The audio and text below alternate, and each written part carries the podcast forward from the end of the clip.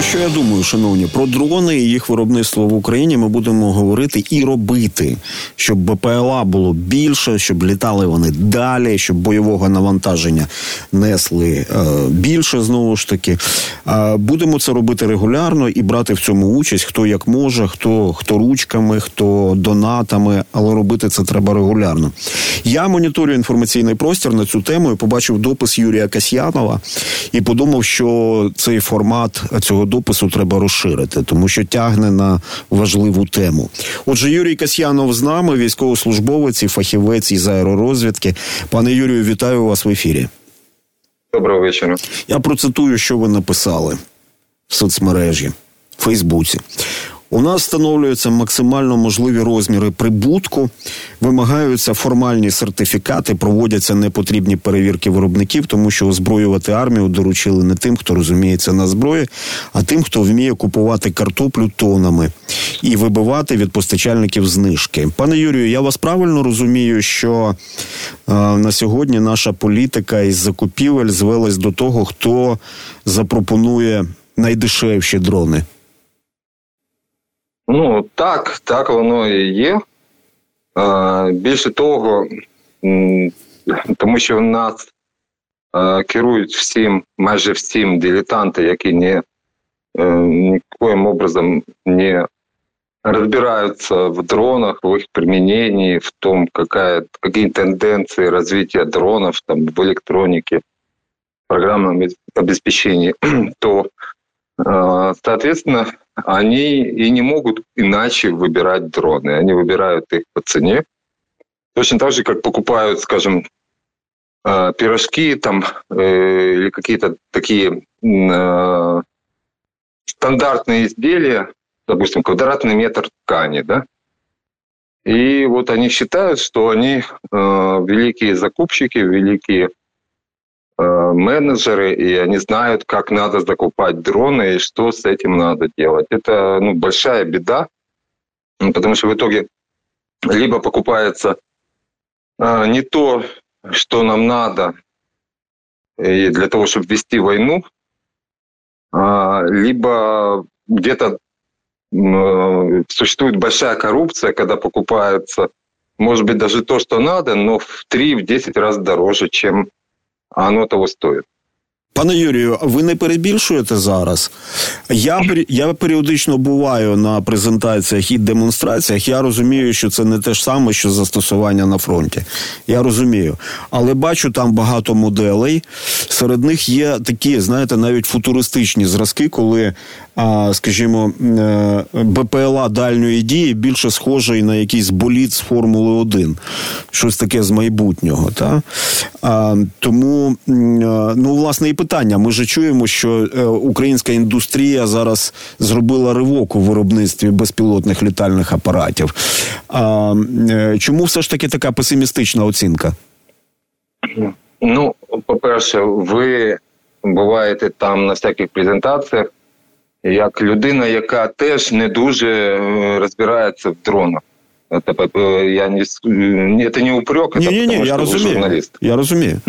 Поэтому э, можно представить любой там болид, э, который будет выглядеть очень привлекательно внешне, но надо смотреть всегда на возможности его боевого применения. Поэтому э, мы люди, я не только про себя говорю, я сейчас говорю про людей, которые занимаются дронами профессионально, э, или конструируют, или применяют, или конструируют и применяют, мы прекрасно понимаем, что, чего стоит то или иное изделие. И мы знаем, какие изделия применяются на фронте, в конце концов.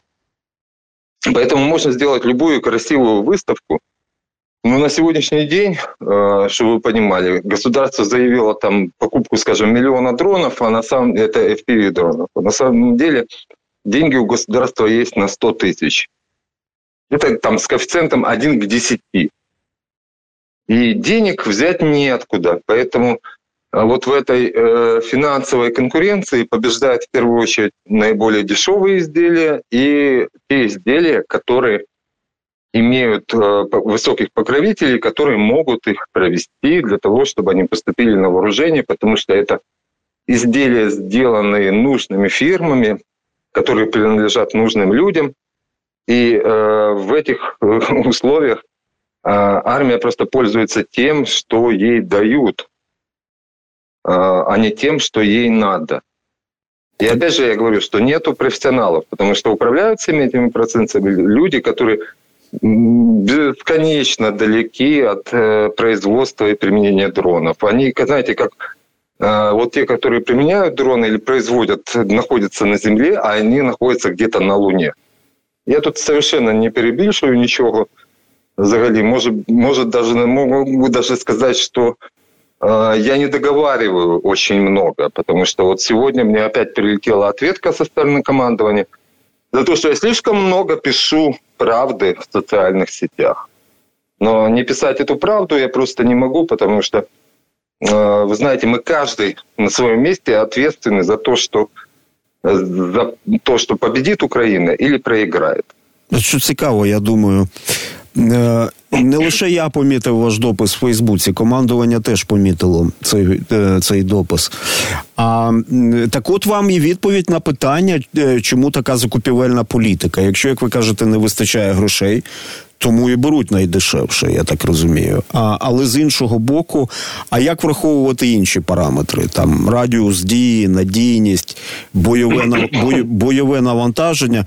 У вас є міркування, яким чином збалансувати цю політику, тому що ну я розумію, на е, скажімо, на е, гроші, за які можна купити там умовно якусь одну Тойоту, можна купити кілька тисяч велосипедів, так до прикладу. Але як збалансувати, щоб ефект від використання е, цих закупівель був більшим?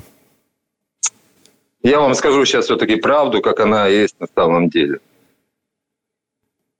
Сегодня и не только сегодня, еще вчера и позавчера, в генеральном штабе нет ни одного человека, который э, по долгу службы занимается дронами, там, э, определяет, какие покупать, как применять, э, какие подразделения для этого нужны, который был бы профессиональным беспилотчиком.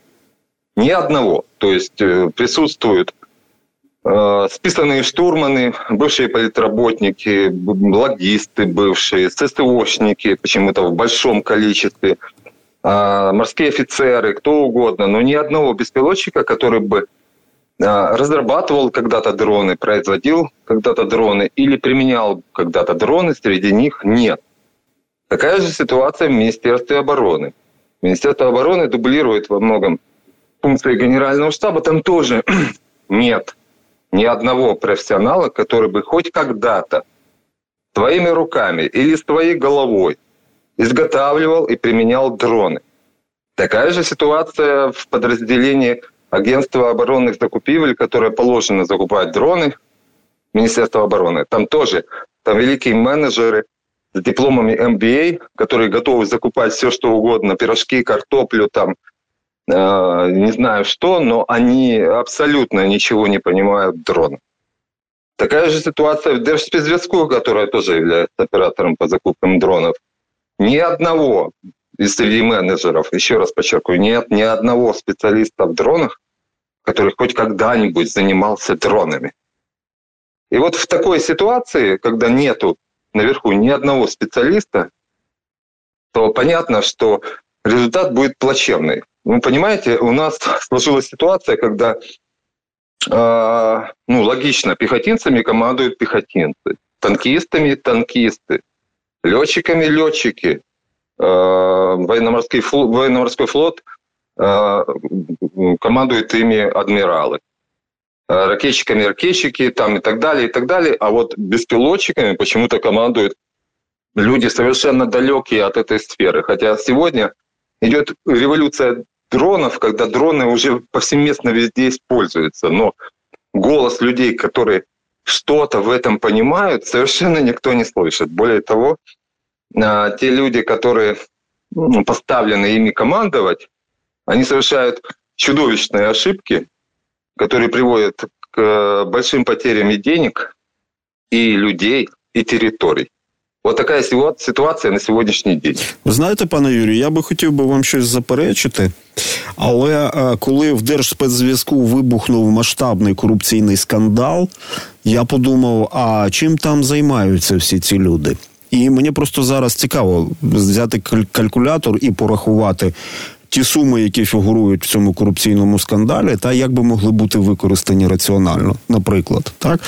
Але далі, далі, що з цим робити? Наскільки я пам'ятаю, якщо я помиляюсь, ви мене зараз поправите, що курувати цей напрямок БПЛА віднедавно призначено Вадима Сухаревського. Та це людина відома в армії. Більше того, я вже кілька разів розповідав, що Вадим Сухаревський віддав по суті справи перший наказ в російсько-українській війні в 2014 році відкрити вогонь на враження по ворогам. А виходячи з цього, на вашу думку, полковник Сухаревський мав би отримати підтримку від тих людей, які все життя займаються безпілотною літальною безпілотною авіацією?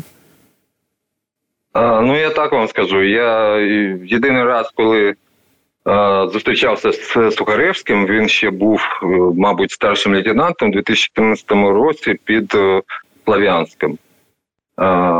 З того часу я з ним не зустрічався, але в мене дуже багато друзів, які воювали під його командуванням, і вони завжди про нього дуже позитивно говорили. І я, честно говорю, я надеюсь, что он сможет изменить ситуацию. Однако на сегодняшний день я являюсь, по сути, подчиненным полковника Сухаревского, позывной «Барсук», я не могу к нему пробиться с этими вещами, которыми, которые я вам говорю.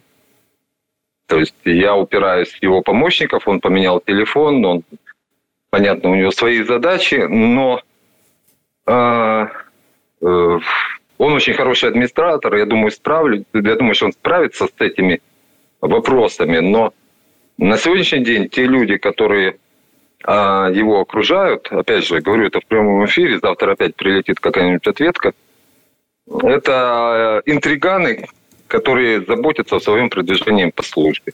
Ни одного беспилотчика среди них нет. Если полковник Сухаревский меня сейчас слышит, пускай выйдет со мной на зв'язок. Его э, помічники мають мої координати, але ж я до нього до, до, дойти. Тут знаєте, це тут, дуже важливо. Тут два варіанти, що найменше можливі. Або прилетить ответка, як ви сказали, або зміниться ситуація, і принаймні ви зможете зустрітись і я намагаюся змінити ситуацію, тому що я не бачу інших варіантів, тому що на кону взагалі-то существование України як независимого государства. Поэтому стоять в стороне и надеяться, что ты убежишь куда-нибудь в Польшу или Чехию, это не мой вариант. Я никогда никуда не бегал и бегать не собираюсь.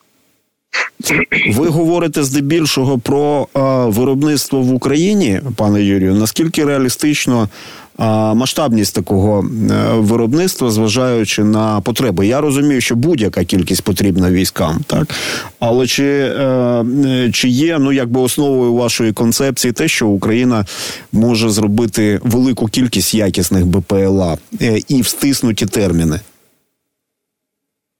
Безумовно, Україна може зробити будь-яку кількість якісних БПЛА і будь-які терміни. В цьому немає ніяких причин сумніватися. Я це знаю не понаслышке, тому що займаюся і применением, занимаюсь и производством, и конструированием, и все сразу. Поэтому могу полностью ответственно это сказать. Кроме того, наши партнеры предлагают переносить производство и в Чехию, там, допустим, Польшу, Литву, другие страны, для того, чтобы э, не прилетали ракеты, шахеды и так далее. Это немножко более сложная ситуация, потому что э, мало просто перенести куда-то производство, надо еще перевозить людей, потому что там в этих странах тоже не хватает квалифицированного персонала, надо передавать технологии. Это очень сложные процессы и долгосрочные, может быть, процессы на долгую перспективу. Сейчас мы можем производить всю номенклатуру дронов, которые нам необходимы, прямо в Украине. Для этого просто надо, чтобы всеми этими процессами управляли не менеджеры, которые покупают пирожки или картошку, Надо, чтобы этим занимались профессионалы, потому что это абсолютный нонсенс. Когда э, просто какие-то закупщики закупают дроны. Э, дроны вообще нельзя покупать. То есть покупать можно дроны как решение, как технологию, а не просто по какой-то цене. Потому что может быть дрон э, стоить 5 тысяч долларов и долетать до Москвы. И может дрон стоить 120 тысяч долларов и долетать до Москвы. И э, далеко не всегда более дорогой дрон долетит чаще. И в этом должны разбираться профессионалы, и они должны формировать государственную политику. На сегодняшний день государственной политикой никто вообще в этой стране не занимается. Все решается ситуативно. Кто кому понравился, кто кому э, что-то сказал, кто-то влил в голову какие-то мысли или там принес денег, и поэтому оно решается. Это абсолютно неправильно, и это то, что может э, нас привести к поражению. Е, так, ви іронічно так, але це гірка іронія. Я так розумію, вже кілька е, кілька разів сказали про закупівельників, які вміють купувати пиріжки і картошку, але ви не згадуєте яйця по 17, тому я думаю, що все ж таки якісь. Це ті ж самі люди. Ті ж самі. Повірте. Так, от, ну, в Міністерстві оборони в закупках, допустим, до сих пор сидить Нелли Стельмах. Ну, кто помнит Нелли Стельмах, Бирюков, э, закупки арктического топлива там на 180 миллионов гривен еще в тех деньгах. Какие-то коррупционные схемы, и вот она там. Это близко к этому еще, там, знаете, Макс Нефедов, помните, как плед, э, Чудово памятаю. Э, таможня, да, да, и вот оно тоже там, оно тоже там сидит. Вот спрашивается, а с чего оно там сидит? Когда пацаны гибнут на фронте, а вот там сидят вся эта шушера, которая уже много лет зарабатує деньги на воєнних закатах. Слухайте, я можу помилятися, але я пам'ятаю, як одне з останніх місць роботи Макса Нефьодова це в Київраді. Чи чи я помиляюсь зараз? Ну я так по, Я не знаю, я не отслеживаю его, но я знаю точно, що він Е, чуть ли не Бог, друг там великих закупщиків із Міністерства оборони. Якщо помиляюсь, то одразу перепрошую. Я просто згадую свій ефір, коли я у нього у Макса Ніфьодова запитав, а скільки грошей витрачається зараз на реконструкцію Києва.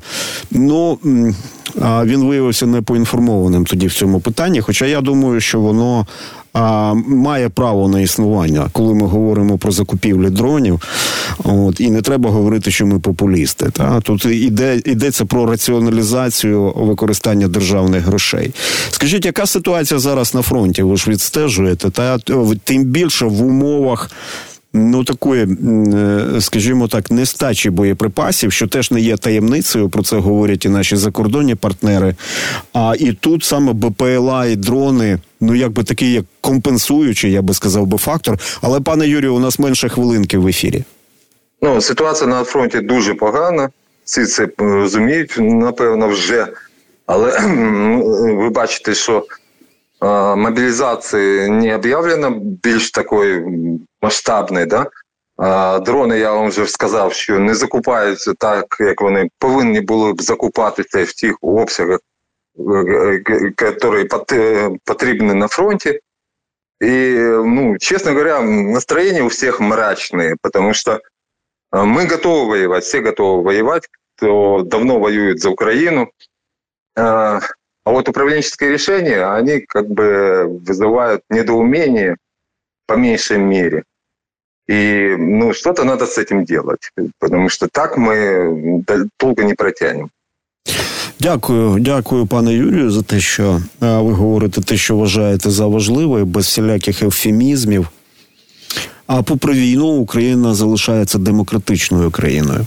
Юрій Касьянов, військовослужбовець та фахівець із аеророзвідки з нами був на зв'язку. Шановні, ви все чули. Треба робити висновки.